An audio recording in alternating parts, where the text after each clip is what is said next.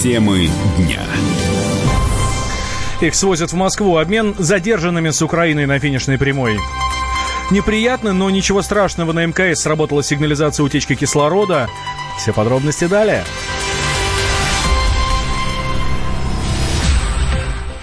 Вы слушаете радио «Комсомольская правда». Мы с вами говорим на главные темы дня. Меня зовут Валентин Алфимов. Здравствуйте.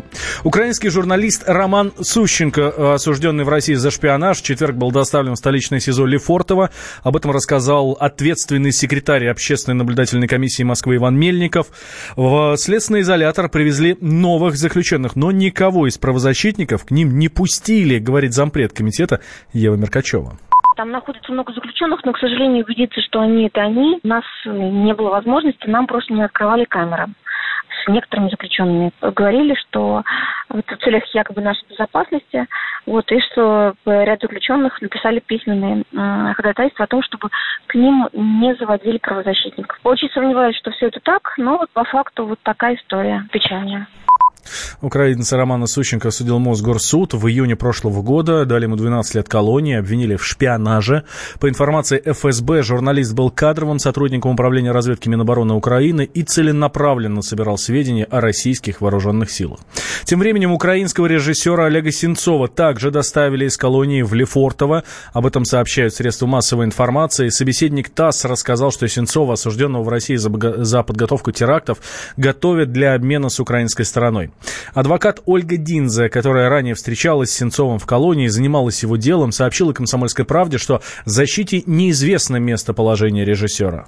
Эту историю мы уже неоднократно слышали, поэтому пока он не приедет, он знает, кого он хочет видеть, если вдруг его привезут. Мы отправили ему всем письмо с обратным ответом. Вчера ему было передано, то есть передано адресату это письмо. Как только, если он что-то узнает или ему что-то скажет, у него будет возможность написать нам хотя бы письмо. Но пока ответа нет, ничего не можем сказать. А по поводу, если вдруг его на этап отправят, то это информация ДСП, нам тоже ничего не скажет. Если у него вдруг что-то появится, у него будет возможность хотя бы написать ответ, едут, двусловно сложный называется. Как, например, это сделал Балу, когда его увозили. Просто, я так понимаю, сейчас притормозили. Если вдруг действительно все-таки это произойдет, этот счастливый день, и Сенцова решат все-таки э, поменять, мы тоже на это надеемся, ждем.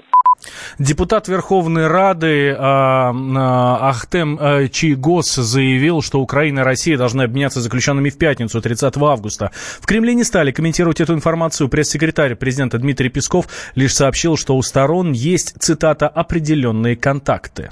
Мне нечего добавить по этой теме. Когда мы будем готовы, мы сообщим вам. Пока такой готовности у нас нет. Я еще раз могу лишь повторить, что мы, мы приветствуем решение об освобождении Вышинска. Могу сказать, что имеют место определенные контакты, но большего мне добавить нечего. Адвокат Валентин Рыбин, представляющий интересы россиян Максима Одинцова, Александра Баранова, которые были арестованы на Украине за госизмену, сообщил «Комсомольской правде», что сейчас вся страна ждет соответствующего указа президента Владимира Зеленского изменения в дате обмена и перенос этого обмена в связи с тем, что нет э, указа президента Украины Зеленского о помиловании категории определенных граждан, которые должны принять участие в обмене. Как только такой указ появится, это будет означать, что обмен произойдет. Пока этого указа нет, значит, возможно, какие-то есть изменения в формуле, либо изменения в позициях сторон, поэтому пока еще обмен не происходит.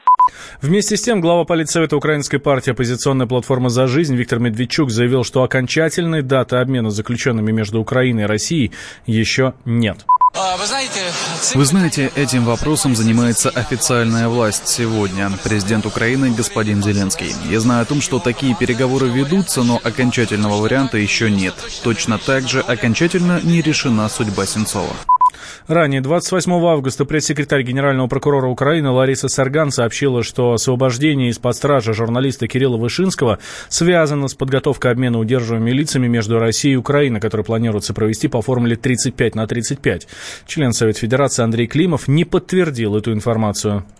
Эта информация ходит в СМИ, ее никто толком не опровергает, как, впрочем, никто и не говорит, что так оно есть на самом деле. Откуда такая цифра взялась? Вот, я думаю, постольку, поскольку все-таки базовая для нас это Минские договоренности, я думаю, что это, скорее всего, подход украинской стороны. Они там отсчитали, кого считают особенно важным себе э, вернуть, и вот э, подобрали как они любят говорить сами у себя, достаточно циничный обменный фонд. Те, кто прошли э, значит, э, через суд и имеют приговор, вступивший в законную силу, они сначала значит, э, принимает соответствующее решение, обычно это решение президента, с нашей стороны соответствующего лица с той стороны, и только потом эти люди вот на этом основании куда-то там отправляются. Обменять можно только того человека, который согласен на обмен. Не всегда те люди, о которых говорят, согласны на обмен. Я много раз э, видел в своей жизни, когда люди о чем-то договариваются, а в последнюю секунду по каким-то странным обстоятельствам все меняется. Вице-президент Фонда развития современной дипломатии Дмитрий Перлин считает, что Россия и Украина спустя 4 года постепенно улучшают отношения друг с другом ситуация с обменами, которая обсуждается сейчас, она в целом является продолжением недавних событий, э, будь то освобождение Вашинского, будь то встречи Зеленского с представителями Европейского Союза и обсуждение возобновления нормандского формата. Иначе говоря, все это является подготовкой к, к реальному возобновлению нормандского формата. Украина со своей стороны демонстрирует определенные шаги. Россия, в том числе э, в позиции с Сенцовым, тоже идет на компромиссы, идет на встречи и демонстрирует готовность действовать исключительно для ну, нормализации отношений и выхода на конструктивную работу в нормандском формате и в дальнейшем в минском формате. Таким образом, я думаю, обмен состоится. Вполне вероятно, что это будет не только Сенцов, а и другие удерживаемые лица. Учитывая в целом готовность к такой работе, нас ожидают более э, серьезные взаимодействия, не только обмены. В целом можно говорить сейчас об осторожном оптимизме. Шаг за шагом идет налаживание конструктивного диалога. Соответственно, и завтра, я думаю, мы это тоже увидим. А может быть, даже сегодня ночью. Политолог Андрей Суздальцев не согласен с такой точкой зрения и не видит никакого успеха в возможном обмене пленными. Это хорошо из гуманитарных отношений. Мне, конечно, ответствие есть, конечно, потому что, ну, допустим, Вышинский, ну, он даже не осужден. У него уголовное дело, не больше того. Режиссер Сенцов, он был режиссер до осуждения. Его суд наш осудил, как террориста, он террорист. Или, допустим, мы отдаем 24 этих вот э, новиков, да. Порошенко, потом Зеленский требует, вот отпустите. Те дети, они вот вламываются в нашу территорию, наш дом, что называется, вооруженный до зубов. В 21 веке отношения между странами только в формате обменов. Это, знаете, уровень какой-то вот Древнего Востока, Востока, а вот э, если говорят, такой успех, такой в чем успех? Это не, ведь не первый обмен. Вот и мы так будем дальше жить, воруя друг у друга людей и обменивая их. Повторяю, первый момент очень важный, да, гуманитарный, тут обеими руками. Но вот второй момент – это политика, государственная политика обмена людей. Ну, это, конечно, просто феномен. И третий момент, что это нам даст? Мы э, отдаем законченных негодяев. Или арестованных, которые готовятся к суду, как вот эти моряки, или уже сидящих в тюрьмах, осужденных и тому подобное. Нам отдают простых наших людей, которые просто, они зачастую ни в чем не виноваты. Нам надо объяснять, что это,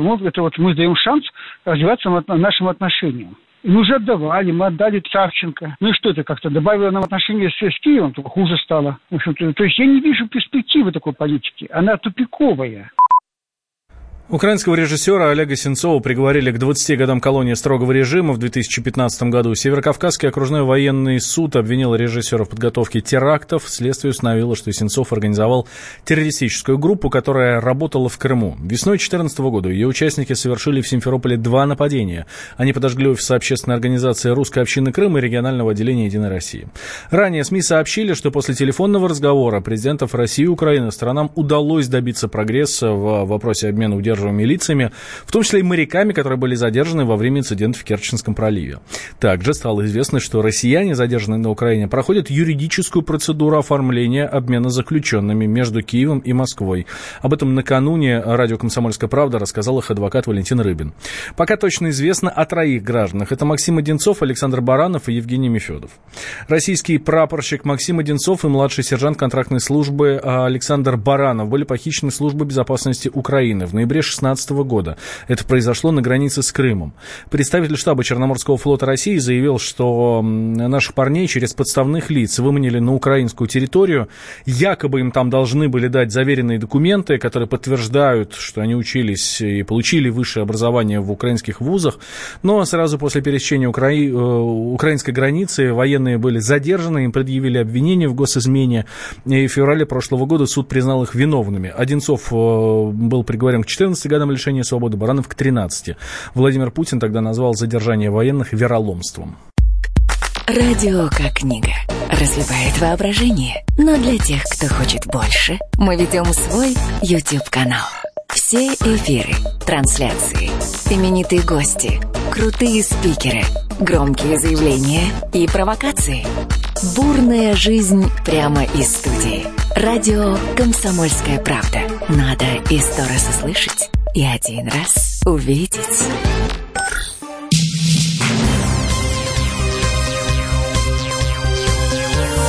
Темы дня.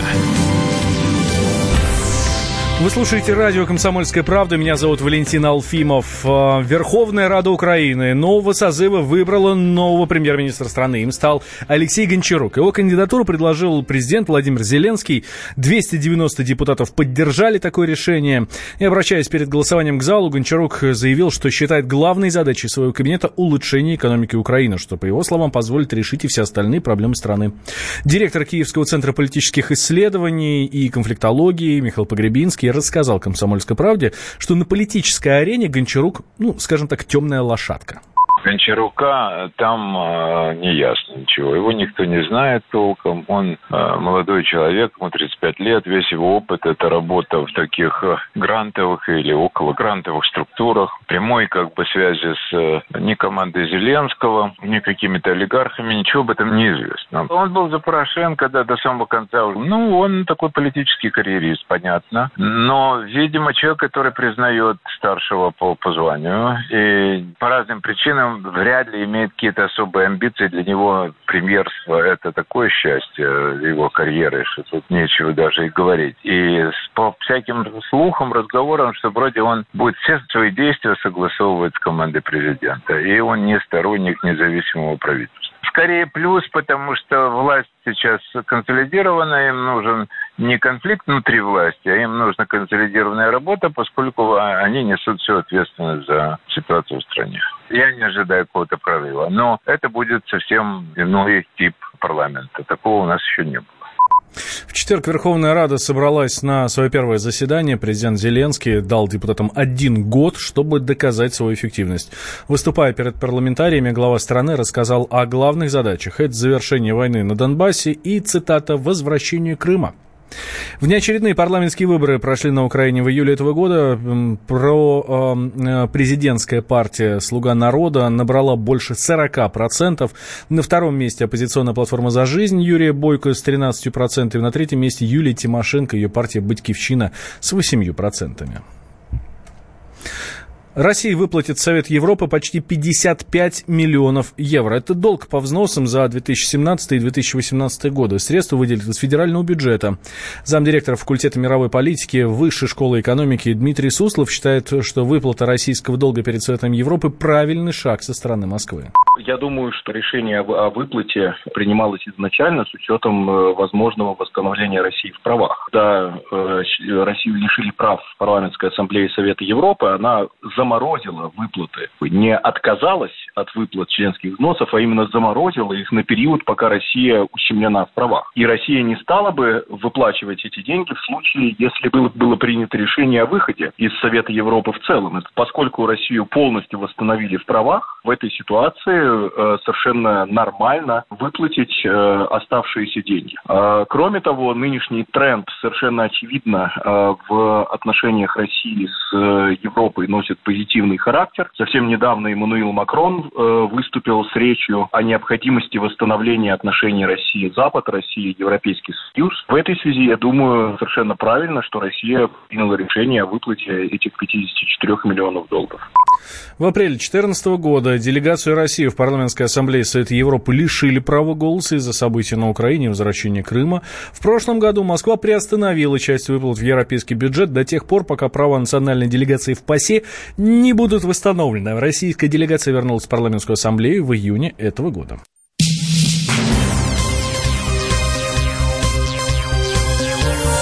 Темы дня. Вы слушаете радио «Комсомольская правда» в студии Валентин Алфимов. Москвич почти 10 лет платит за своего тезку из-за полного совпадения имени, фамилии, отчества и даже даты рождения. Один Андрей Николаевич Гусев отдувается за проделки другого Андрея Николаевича Гусева. С нами в студии корреспондент «Комсомольской правды» Анастасия Варданян. Она пыталась разобраться в этой теме, она пыталась разобраться в Андрея Николаевича Гусевых. Да, добрый день. Практически сказочная такая история. Жили-были в Москве два Андрея Николаевича Гусева. Один жил, не тужил, а второй штрафы за него платил. Все это продолжается на протяжении 10 лет. А, и а, постоянные ошибки совершают то сотрудники ГИБДД, то судебные приставы. А началось все с того, что 9 лет назад Андрей Николаевич Гусев, который законопослушный, узнал, что он, оказывается, взял кредит, купил новую машину, к нему уже начали ходить коллекторы, потому как а, он а, не платит по кредиту, то есть оказался таким злостным неплательщиком. Разбирался долго, обращался в банк, ну и все-таки как-то разрулил эту историю, но непрерывно на протяжении всех этих лет он получает а, штрафы, чужие штрафы от ГИБДД, и деньги с его банковской карты списываются в автоматическом режиме. И всякий Класс. раз ему приходится доказывать, что это не он. Но это не самая дикая ситуация, которая с ним возникла.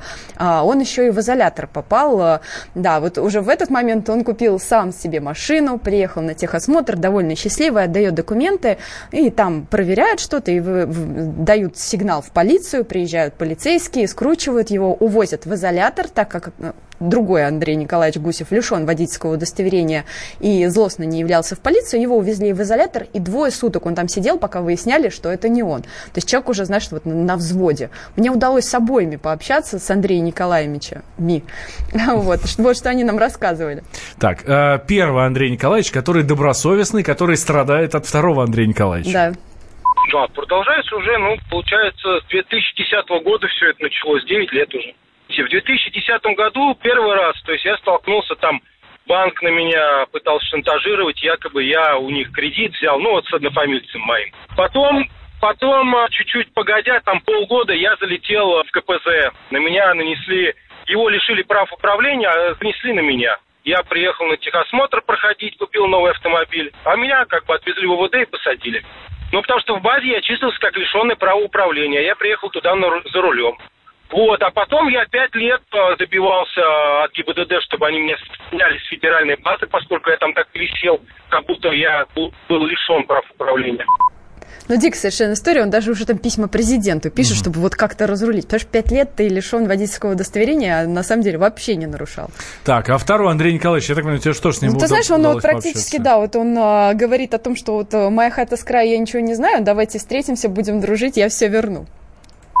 Понимаю, что вы к ней никакого отношения не имеете? Это какая-то ошибка вот на уровне государственных структур? Конечно, конечно. А вы сами как вообще об этом узнали, что вот такой человек существует и что ему... Позвонили с Москва-24. То есть вы от журналистов просто узнали, Конечно. да? А он да? сам с вами никак не связывался, да? Я пытаюсь с ним связаться, он не хочет идти на контакт. А почему? Я могу... Не знаю, это его уже мнение. Угу. То, что я, я вот говорил финансовый вопрос, я говорю, если что-то есть на мое, на меня выписано, вопросов нет, давай созвонимся. Это я денежной девушке говорил, которая мне созвонил. Угу. Звонила. Я своей, со своей стороны готов их погасить. Ну, он не хочет, не знаю, там, чего он боится. Ну, насколько я понимаю, здесь вопрос не только в финансовой ситуации, но даже просто, если у тебя записаны, пусть и оплаченные, но 10 тысяч штрафов на тебя в ГИБДД, то э, на тебя ни один э, порядочный гаишник нормальными Конечно, глазами ты там не можешь не пользоваться каршерингом, у тебя там неверная репутация, ну и по, кроме того, всего прочего, он тратит огромное количество времени на то, чтобы вернуть свои собственные деньги. Вот сейчас вот представляешь, да, отец двоих детей там собирает их э, к первому сентября, буквально пару дней назад там у него списывают пять с половиной тысяч рублей с карты, и неизвестно еще, как долго он будет добиваться, чтобы ему их вернули. А, так, а какие следующие шаги Андрея Никол... праведного Андрея Николаевича Гусева? Ну, он, конечно, в отчаянии, говорит, что уже никому не верит, но а, консультировались мы сегодня с адвокатами, тоже ему уже а, передавали эту информацию о том, что стоит ему все-таки решиться на гражданские иски и по каждому из этих случаев а, добиваться мор... компенсации морального вреда, материального вреда, то есть идти в суды. Другого выхода, к сожалению, у него нет. Но, как ты понимаешь, это тоже а, затратно, то есть ему придется оплачивать адвокатов и и так далее, пока он, а, мне кажется, морально тоже к, к этим судилищам не готов. Ну, еще есть вариант, это уже совсем нелепый, это изменить себе, не знаю, там, дату рождения или еще что-то, потому как, ну, заложник, конечно, он этой ситуации полный. Да, а главное, чтобы когда, если вдруг пойдет в суд Андрей Николаевич Гусев и выиграет у Андрея Николаевича Гусева, потом еще не пришлось платить а, самому себе все эти штрафы. И, да, а, у него еще есть такая идея, он вот говорит, если вдруг я случайно встречу, то обязательно ему правила дорожного движение подарю, чтобы не нарушал. Вот, кстати, самый, наверное, хороший вариант, это чтобы вот второй Андрей Николаевич, он стал вот таким вот примерным, законопослушным и ничего не нарушал. Это правда, это правда. Настя, спасибо большое. И вы, кстати, друзья, тоже не нарушайте. И ты, Настя, тоже ничего не нарушай Хорошо. никогда. А, Анастасия Варданян, корреспондент «Комсомольской правды», была с нами. Мы вместе дожили до понедельника. Вовремя рассказали тебе о главном во вторник, среду и четверг. А теперь встречай пятницу. На радио «Комсомольская правда» новая программа. Каждую пятницу в 8.00 Сергей Мардан и Надана Фридриксон. Три часа самого острого эфира. Мардан и Надана. В программе «Опять пятница». Взболтай и можешь смешивать.